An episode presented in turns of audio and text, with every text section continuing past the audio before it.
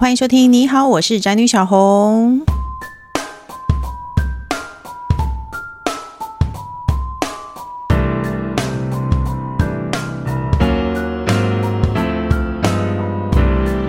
主题是痛在肛门口难开，你是个有志男生的人吗？是的，有一句俗话说“十个秃子九个富”，那其实还有另外一句俗话说“男人容易痔疮，十男九痔”。不知道大家有没有听过这句话？那我们今天的来宾呢？他更是曾经做了一个大胆的发言，他说：“只有婴儿没有痔疮。”也就是说呢，你从一出生你就在往痔疮的路上走。那既然大家都有志男生，那我也不会严的告诉大家，其实我也有痔疮。痔疮这。是这个一个羞耻的事情吗？今天我们就来揭开痔疮的神秘面纱。我们欢迎今天特别来宾，人称 Doctor Hammer 的痔疮达人，现任核心名权妇幼诊所大肠直肠外科微创痔疮手术专任主治医师钟云妮医师。小红好，大家好。还有呢，他本身也有痔疮的 工程师。Hello，大家好，也是小痔。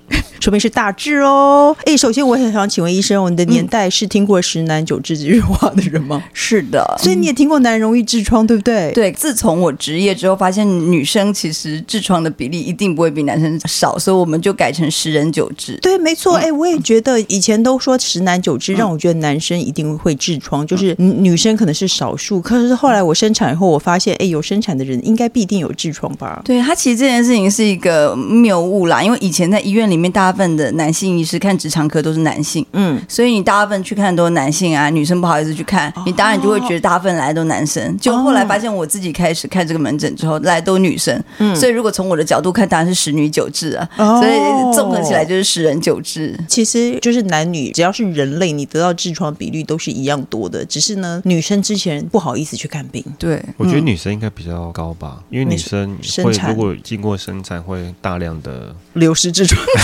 挤压。你想说什么？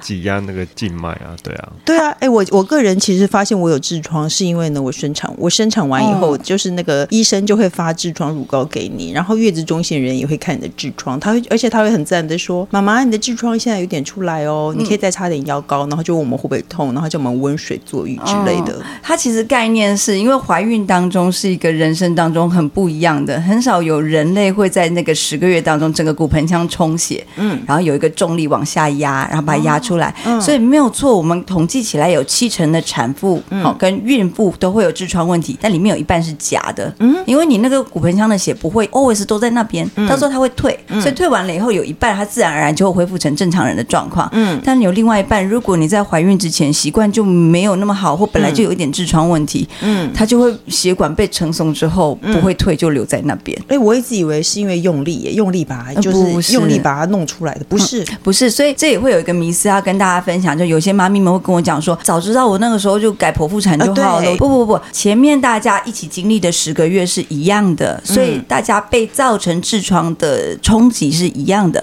嗯，最后生的时候如果自然产，你临门一脚在瞬间被推出来，那个时候会一下子大让你看见。嗯，但如果你改剖腹产的话，只是少了两个礼拜的折腾而已。你两个礼拜之后，它该出来的还是会出来。哦，哎，可是那我有朋友说他选择剖腹产，因为他觉得他没有办法承受他在用力，是这样吗？有痔疮的人不能用力。嗯，其实你要不要用力，它要出来就是会出来。所以我说，那就是痔疮跟你之间的缘分跟命运。所以不管你选择怎样，对他来讲差别并没有那么大，就不要有挂碍。所以剖腹产跟自然产，或者是你平常生活有没有刻意的在那段时间用力，其实对你的痔疮的伤害或者是保护其实是没有没有那个瞬间力道，它是累积的，它不是瞬间的。所以不要觉得自己错过了什么或做错决定，该怎么生就怎么生，那样生都是对的，不用担心。对对对。哦，哎，那痔疮有分内痔外痔，请问要怎么样分别内痔还是外痔？我觉得这个题非常的有趣，很多病人都会很纠结，跟我说我是内痔还是外痔，然后绕口令就来了。其实我们医生分内外痔的交界，嗯，是在我们肛门里面的一条齿状线，那条线是在肛门的里面哦，两三公分，哦，所以在那条线之下，就算它没有掉出来，它依然是外痔。嗯，所以如果有些病人跟我说，我这个痔疮没有掉出来，可是会痛哎、欸，你不是说只有外痔才会痛？我就说，对你这个就是外痔，嗯，是不是觉得很吊诡？所以内外痔不是让病人自己区分的，嗯，它是跟手术或者是治疗的方式相关，那是判断用的。因为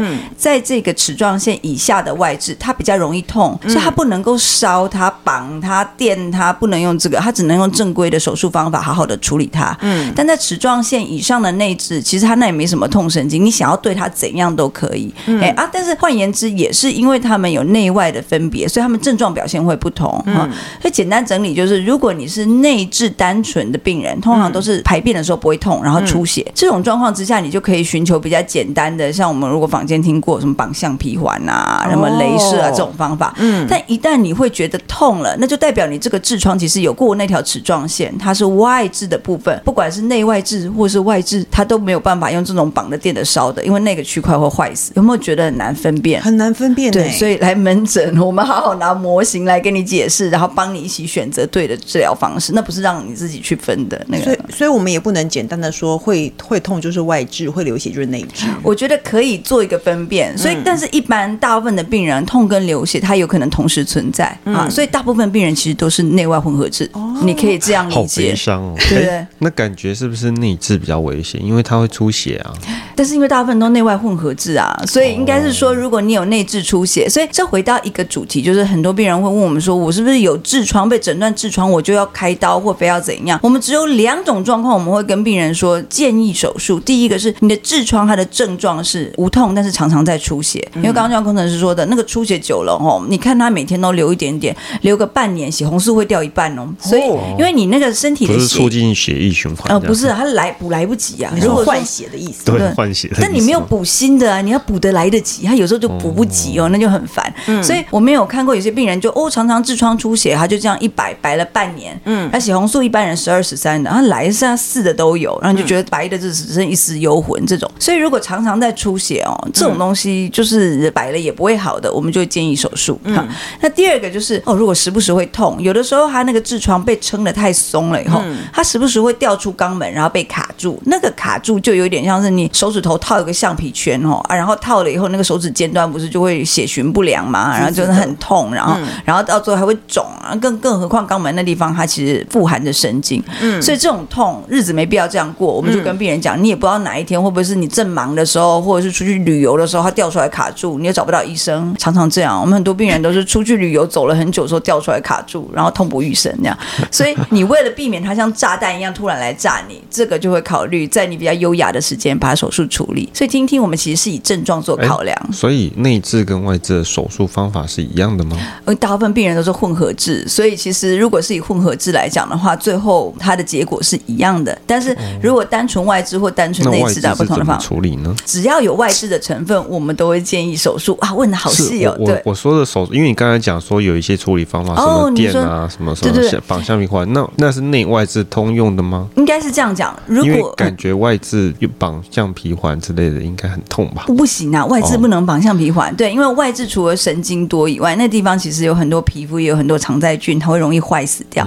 所以应该是这样讲。如果我们来做区分的话，呃，我们平常会听到一些比较不会痛的治疗方法，我就说像镭射橡皮环这种哈，这种是适用于单纯的内痔。嗯，只要你的痔疮有外这个成分，你就只能够寻求手术。但手术有各种不同的方法哈，但最常见的就是我们说的传统手术哈，在医院我们都可以看到的哈。那现在的话就是你所谓的传统手术就是开刀。你们可不可以不要再聊这个话题？因为这个话题真的太深了。我们这是建议你真的有问题去问医生。一定有很多人好奇啊。你可不可以让我继续问？好的，好，继续。因为这边太细了，这边其实牵扯到你应该去看门诊的部分，好不好？好，OK。因为呢，我刚刚想讲，因为医生说人除了婴儿以外，没有人没有痔疮。嗯嗯。那我有一个朋友呢，他在他告诉我说，他在国三的时候痔疮炸裂，是整个血流血流不止那种。嗯嗯。那我觉得痔疮会深到那种程度，是不是其实他已经很久了？所以他会不会有可能国小就有痔疮了？如果国小就有痔疮，他会不会是史料上最早得痔疮的人呢？其实不是，欸，baby 有的时候就有了。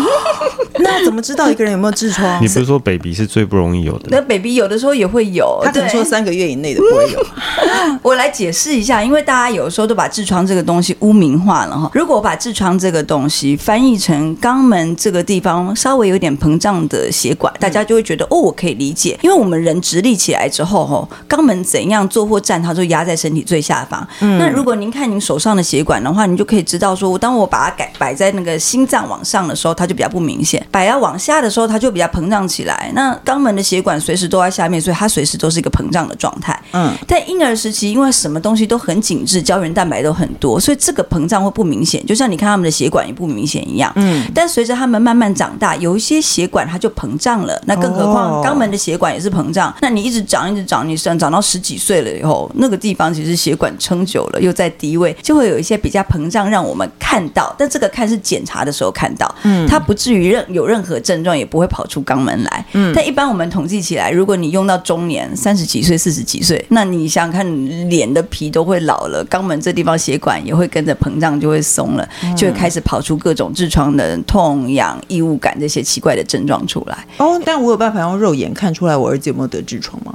呃，如果你看不出来，就先当他没有。哦、嗯，反正他没有影响到生活就，就对，他就是个比较膨胀的血管。那回应刚刚工程师说的，有没有可能 baby 就有可能啊？有些 baby 出生的时候，某些方向的血管它长得就比别人稍微大条一点点、嗯、啊，充血的时候看起来就比较膨。那这种婴儿型的痔疮，那没有关系哦。你长大一点的时候，你其他的血管也会长，嗯，血液疏导出去，它可能就不明显了。嗯，所以这种东西就是它是一个判断，它介于疾病不疾病、生理变化跟病理之间。嗯，只要没有带给你困扰，你就当做是身体的一部分，不用特别去做什么。你意思说痔疮其实跟法令纹一样，老了就会有，就跟松的脸皮一样，老了就会更松。哦，嗯、我听说它是一个不治之症呢、啊，因为它是你身体老化的一部分，所以我就说这个很妙。有一些病人来就会很紧张，问我说：“医生，我这个痔疮是不是不会好？”那以前我们老师就会直接回说：“对，你就不会好了。”但我要讲的是，不会好的原因是因为人只会越来越老，你脱垂的血管、皮、软组织只会受重力的影响，继续往下坠，没办法，你有没有办法倒立生活？嗯，所以如果你要它完全好，有一点困难，但你要它几乎是不见，完全不影响你生活，检查的时候才看得到，这个就做得到。这就是为什么寻求治疗还是会觉得有效的原因。哎、嗯，那要怎么做？我说除了医医疗方式以外，你习惯要好。哎、嗯，啊，像我我通常说哦，习惯。我知道了，你想要引导他说不要蹲马桶蹲太久，对不对？对啊，这不是你男人的标配，爸爸的标配吗？你老公会吗？医生？老公，对不起。欸、你不觉得？可是我觉得坐椅子跟坐马桶时间久是一样的，不一样，啊，不一样。因为马桶它是一个洞，所以如果你坐在那里的话，你就等于把所有的张力都集中在肛门的局部区域。哎、哦欸，可是我老公会把盖子盖下来再坐上去，这好一点，就当做坐椅子。可是他是在逃避些什么？你你可以接受你老公把马桶盖子盖上，然后坐在厕所里半小时吗？我常常都请我女儿去敲门，说：“爸爸，你不要坐太久，你会得痔疮。”对呀、啊，你看，所以你老爸爸就说：“我有盖盖子。”哦这样子啊，那好一点，但还是不要坐太久，会得痔疮哦。所以医生的老公也会这样。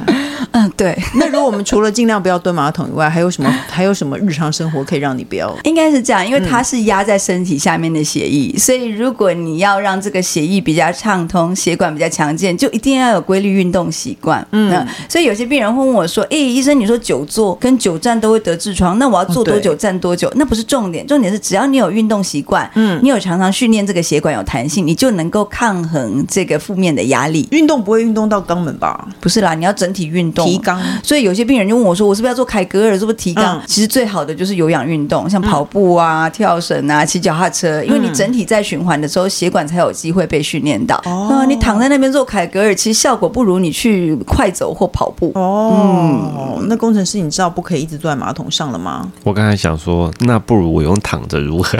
结果躺着也不行，对不对？嗯，躺久了以后对这里也没有很有帮助，但比坐着好。嗯，是不是？下次就躺在那个浴室里面好。哦，躺着还是比坐着或站着好。对，如果真的讲，但也不可能一直躺着，躺了会肌肉萎缩啊。所以运动啦，最好就是运动。对，有运动规律的。有时候要多吃蔬菜或是什么吗？哦，如果是饮食上面的话，排便要稳定，对这边的冲击才会少。所以我们会一直推行病人一定要高纤饮食，是因为我们不希望那个粪便在直肠这边造成的压力撑太久，撑太久之后。候，最后承受所有苦果的就是肛门，撑、嗯、久了东西就会松，痔疮就会掉出来。哦、嗯，所以一定要让它顺。但是有些病人会告诉我说，没有，我才没有这个便秘问题，我都是腹泻哈。嗯，腹泻对他也是负面影响，东西往下扯，扯久了一样会松。所以最主要的是排便要稳定哈、哦嗯。那稳定的话，其实我们就还是会推行，如果你要养肠道里的益生菌，你的那个食物里的纤维质量一定要够。嗯、对对对对。哎、嗯，那如果有一个人他不怎么吃青菜，他每天都吃烤肉，但他还是会很固定的大便，有差吗？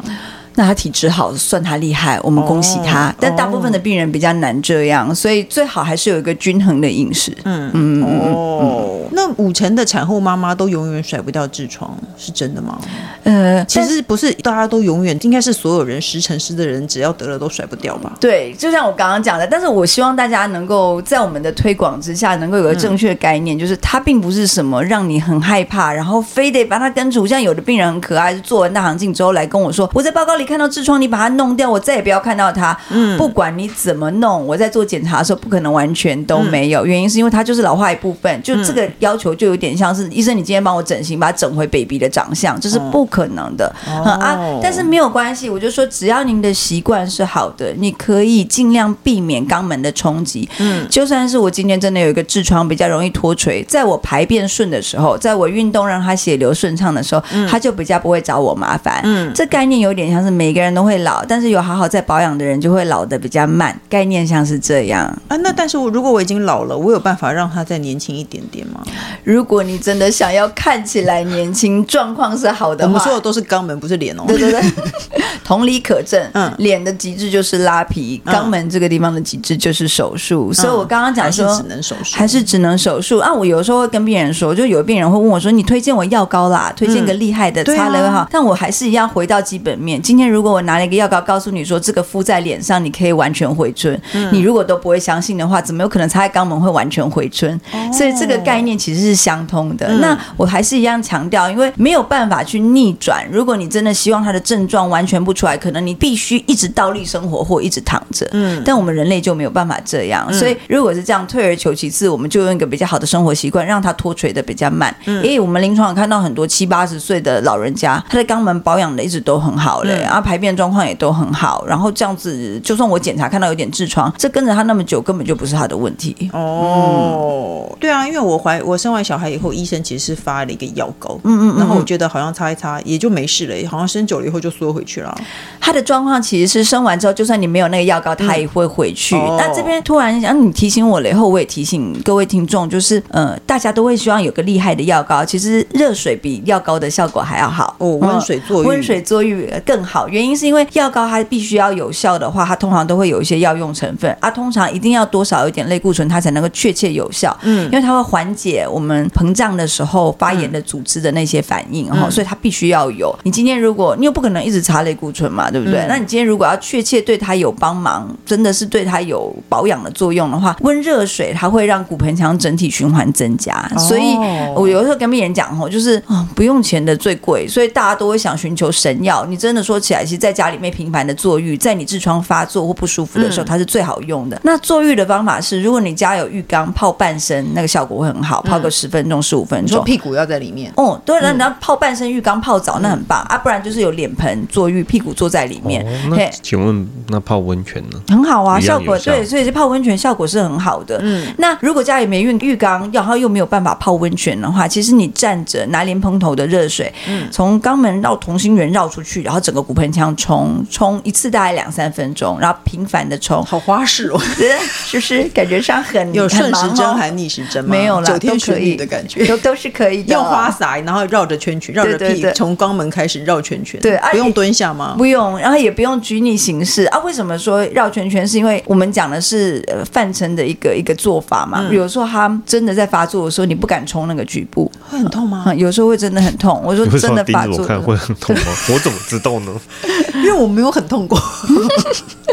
很痛的时候，其实用泡的最好。我有看过一些可怕的图片啊，那真的是 真的很痛，掉出来很真的超痛的。有有的那个妈妈哦，我就说大家可以想象那个鹌鹑蛋好大一个，那个屁股可真的可以肿成一个鹌鹑蛋，里面全部都是血块。这样子不会有问题吗？我说身体如果已经肿成这样，身体不会有问题，所以就会出现在我们的诊间，我们就会寻求帮他解决的方法。但是像这样一下没办法来的时候，就请记得温热水是最好。你擦了很多药膏都不如，现在这个时候就去泡在热水里面，或者是就用莲蓬头的水冲。可以的话，可以冲局部绕出去；不可以的时候，你冲旁边，其实多少都会有帮忙疏导那个血液。哦，哎、嗯，那因为那个其实痔疮会出血，对不对？有可是有的人新手出血，看到出血就害怕。我们要，因为有人说大肠癌也会出血，对啊，我要怎么分辨血是不同的？很难分。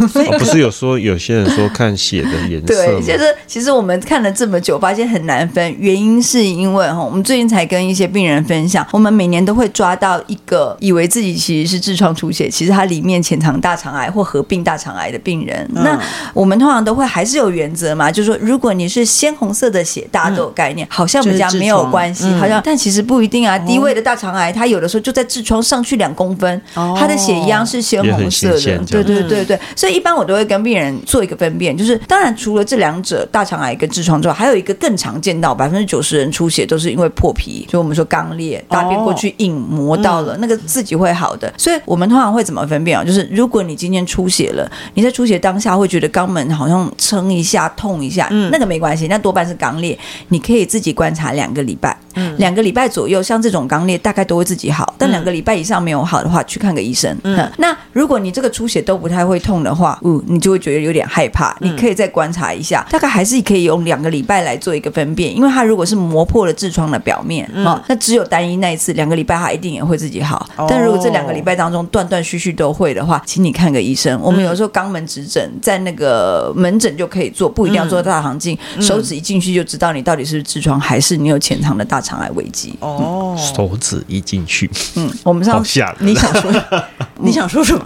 我最近医疗团队跟我说，他们很想要帮我做一只黄金手指的模型，能够对，能够帮助病人做自我检查，不用自己不用自己用手指头去感受。不要啦，不要不要啦，很难感受。所以我们是因为每天做触诊，我们一摸到那个平面，大家就知道那个平面是平整的，是不是癌症或表面到底有什么东西？但自己是不会发现。你可能摸半天也不知道摸什么，就觉得里面都是肿肿的、怪怪的，这样。自己或自己或另外一半是不会发现的，所以还是去找医生好不好？对对对，那记得，哦如果你有出血症状的话，就是黄金半个月，你要观察两个礼拜的时间，好不好？哎，那另外我们收集一些有痔疮困扰的那个朋友的迷思，我们来问问看医生吼，痔疮跟体质或遗传有关吗？哈，跟家族相关。为什么我说家族相关？因为你说遗传的话，就是爸爸妈妈有写在基因里面，小朋友一定都有。医生是说全人类都会有。对，没错。所以他应该是说全人类都会有。但是如果你整个家族吃的纤维质量都很少，大家大便都不顺，那你一定全家都中奖啊。哦、嗯。所以是这样子的概念。那一般来讲，我们观察到为什么很容易整个家族出现，就是因为大家饮食习惯都类似。嗯。所以是因为是这样。那有一些部分，就像我们刚刚讲，可能先天有一些人的血管在那个位置，肛门那附近就长得比较弱一点点，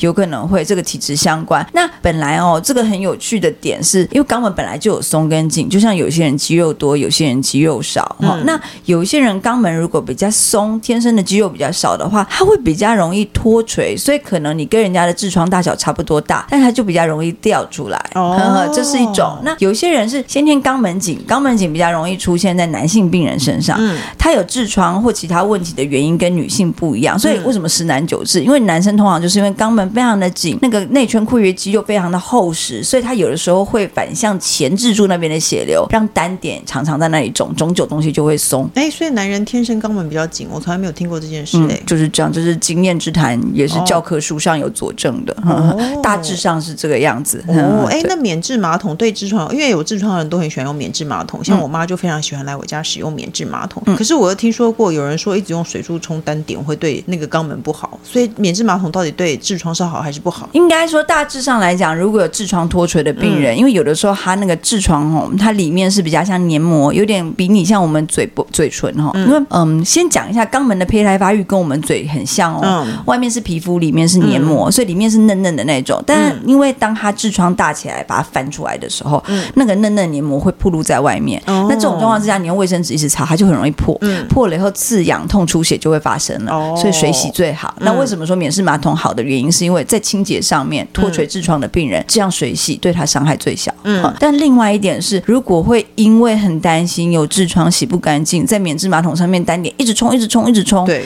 冲过头变过度清洁，嗯、那个地方就很像你一直在洗你的嘴唇，洗到上面连油脂都没有，哦、一样刺痛痒破都会来。所以事情不要过头。嗯，嗯，那我这个时候这时候也分享一个，就是肛门这地方不能用肥皂洗哦，肥皂、沐浴乳、私密处洗剂，就是这个意思一样，就是呃，我们不会用私密处洗剂跟那个什么肥皂、沐浴乳硬去洗嘴唇，就算你今天吃的东西比较油，你也不会觉得你要一直洗嘴唇，洗到很干。对。可是因为肛门，我们从小就会被教育，好像它很脏，嗯、所以你同样这样去洗，如果你想象你是洗你的嘴唇，它就会干到皲裂，刺痛痒就来。哦、但你你就会这样洗肛门，所以我们有很多病人，就是刚开始可能有一些痔疮的不适症状，后来他太认真去洗，洗过头了，洗到连上面的油脂都没有，就开始有其他肛门湿疹的症状。嗯、所以这边只能用水洗，请大家一定不要过度清洁它。哦天哪，那就是跟我的那个也跟我的理念其实是背道而驰的。我一直以为屁股干净，全身都干净了，所以 屁股把它洗得很干净。它可以干净，但是呃，可能不能太干净这样。啊，而且最好不要沐浴乳洗。对对对对，我今天才听说这件事，不要用沐浴乳洗。到底世界上谁不用沐浴乳洗肛门呢？啊，呃，应该是这样讲哈。你自己不用吗？你自己说。我告诉你，我做这行之后真的不用。你全身都有沐浴乳，但你就是死都不洗。对，洗到屁股的时候就特别会跳过，因为我们看到太多洗破的人。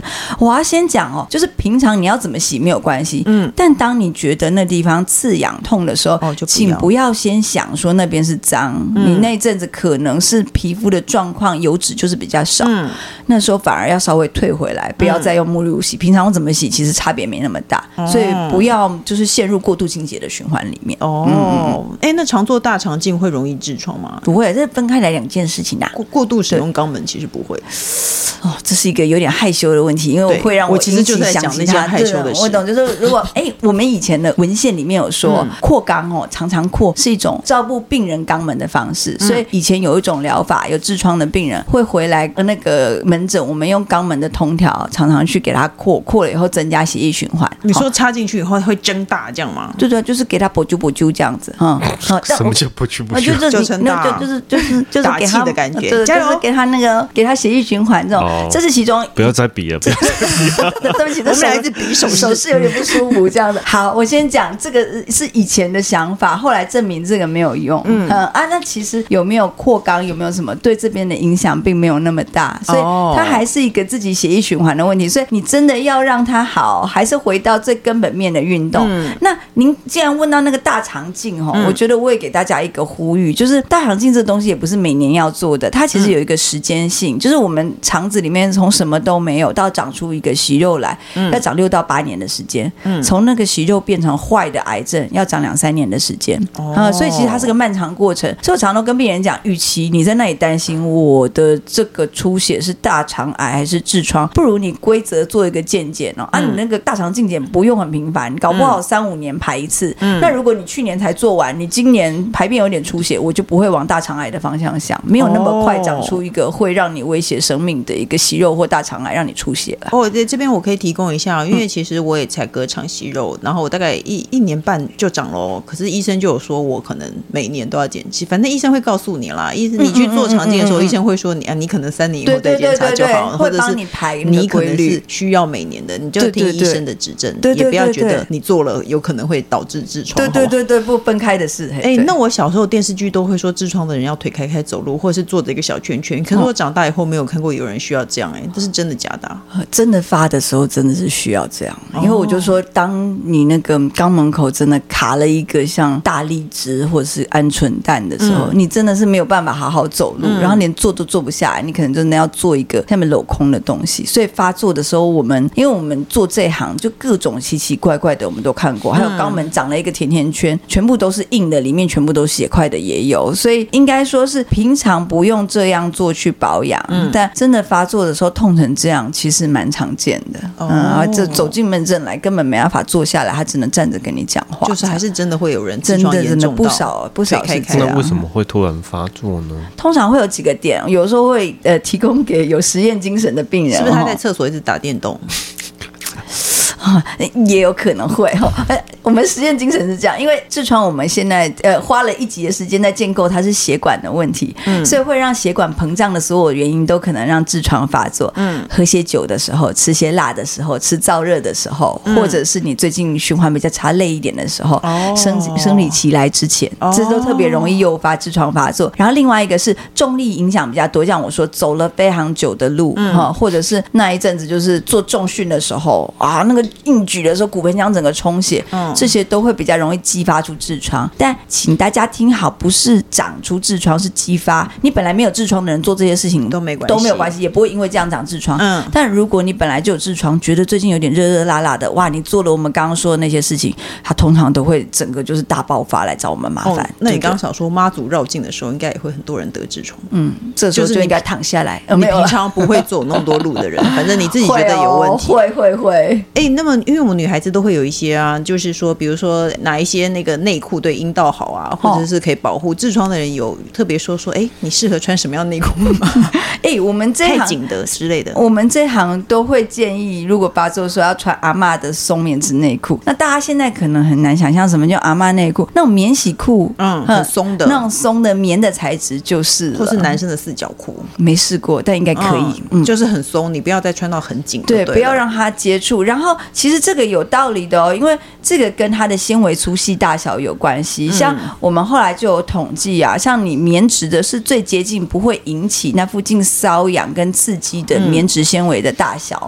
那如果跟它比较相近的是那个天丝跟雷银，就是如果你这样，但是天丝跟雷银因为没有棉质那么透气，所以到夏天的时候，如果你有痔疮，你再把它闷在里面，你就开始会有一些痒的症状。所以大家只只要记得最简单的原则，如果你有痛痒不舒服，你跳回去穿棉质的衣裤，嗯，那比棉质好就是丝的了。嗯，可是我们没有那么有钱，随时都买丝的内裤，所以大概还是棉质的最平易近人。哦，对对对。那我们今天就简单的整理一下结论哦，就是呢，你要有好的生活习惯，可能多吃纤维质，然后还要多运动，不要没事一直坐马桶，嗯嗯嗯，就可以让你一定，虽然你一定有痔疮，但是它可能不会造成你的麻烦。对，那还有今天的新观念就是不要用任何清洁液洗你的肛门，用清水洗就好了哟。那最后呢，我们节目还有一个单元叫做“笔友青红灯”，我们要一起解决网友的问题。那他说：“请问有两个小孩的小黄安工程师是否会偏心其中一个小孩呢？”对，刚好医生也有两个小孩。因为呢，我觉得我的妈妈似乎偏心我的姐姐，通常都会偏心比较乖的那个孩子，或是比较要人担心的呢。其实我也三十多岁了，不是要争宠，只是想知道父母的想法是什么。因为妈妈说以后房子要给姐姐，我就想说，那我呢？哭哭，她是艾丽森。哎，你会偏心吗？医生？我觉得很难做到完全公平。对啊，对，其实很难。可是我大家可以知道网友的那个困扰，但我觉得如果你留房子，或什么一定会留那个你觉得比较担心的吧，也比较没用的。嗯，不是比较爱他，是比较担心他。对，我也觉得是哎。对，那就我们怕被另外一个误会，我们不爱他，其实不是，是我们比较相信他。可是那你为什么会偏心？你有想过吗？你会偏心大的吗？因为我老公的原则是说，他觉得他多爱大的两年了，所以他多少会对他比较偏心。可是我觉得我自己觉得很生物的观点哦，就是我们人类还是跟动物一样，就想确保后代都能活下来，所以我们一定会想办法让那个我们担心活不下来的人活得比较好。哦就是败家子会特别得到宠溺了，你就很怕他会失败啊。那那个活得好好的人就知道啊，他很好，我想应该不用太担心他。哦，嗯、好像是这样哎、欸。那工程师你觉得呢？我同意啊，我同意他的说法。你现在还是比较疼大的吗？嗯、呃，对我比较喜欢，不是喜欢哦，是疼。你怎么可以讨厌小的？我没有讨厌啊，被诱导式了。对我没有啊，我没有啊，就老大比较听得懂人话、啊，嗯、比较不会跟你对着干啊。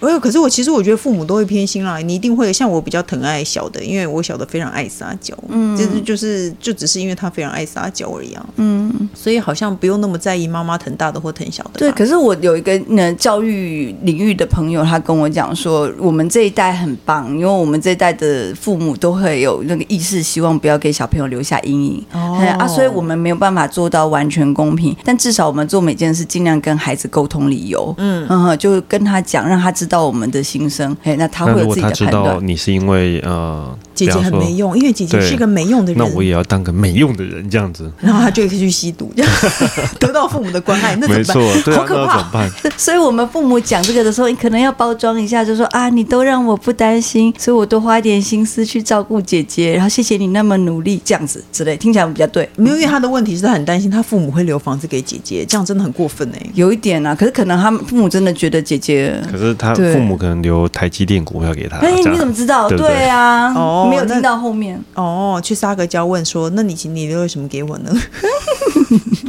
算了啦，反正呢，我觉得人大了，还不是就是要靠自己。人的未来其实是要靠自己啊。当然有父母留很好，但是父母真的不留给你就算啦。你要当一个靠自己的人。说实在的，对啊，说实在，而且换个方向想，应该是你是一个比较值得信任，然后比较不会让人担心的人，所以父母才会比较担心你的姐姐吧？同意。对，你的姐姐一定是个废人啦，就这样子。没有，我是想安慰他，他觉得应该没有在听吧？我懂，我懂。好了，各大平台都能收听到。你好，我是詹妮小红。不管我们固定收听，都请先按关注和订阅我的 Podcast。请大家踊跃留言发问。我们的笔友健身红灯除了我以外，还可能会有特别来宾也来为大家解答哦。那今天就谢谢中医师，我们解答了各种人，就是不是人生大小问题，是各种痔疮问题。那如果说你真的有这个肛门方面小困扰，其实呢，医生已经说了，全人类都有痔疮，所以就代表呢，观影可能也有。那所以你就不用。害羞了，就赶快去就医，不要造成自己的困扰。哎、欸，如果伊隆马斯克登陆火星的时候，他的痔疮会爆炸？会吗？因为重力突然变大了。插播问：如果登陆火星的话，是不是会痔疮会爆炸？他应该在登陆火星做这个计划之前，压力很大，就会先爆炸，所以不用担心他上火星之前应该就先爆。哦，嗯、哦，如果你上火星之前，你已经承受这么庞大全世界人的眼光的压力，你都没有爆炸的话，那相信你上了太空，是啦，你的痔疮也会很安全的哦。谢谢 工程师的提问，我们下礼拜见喽，拜拜，拜拜，拜拜。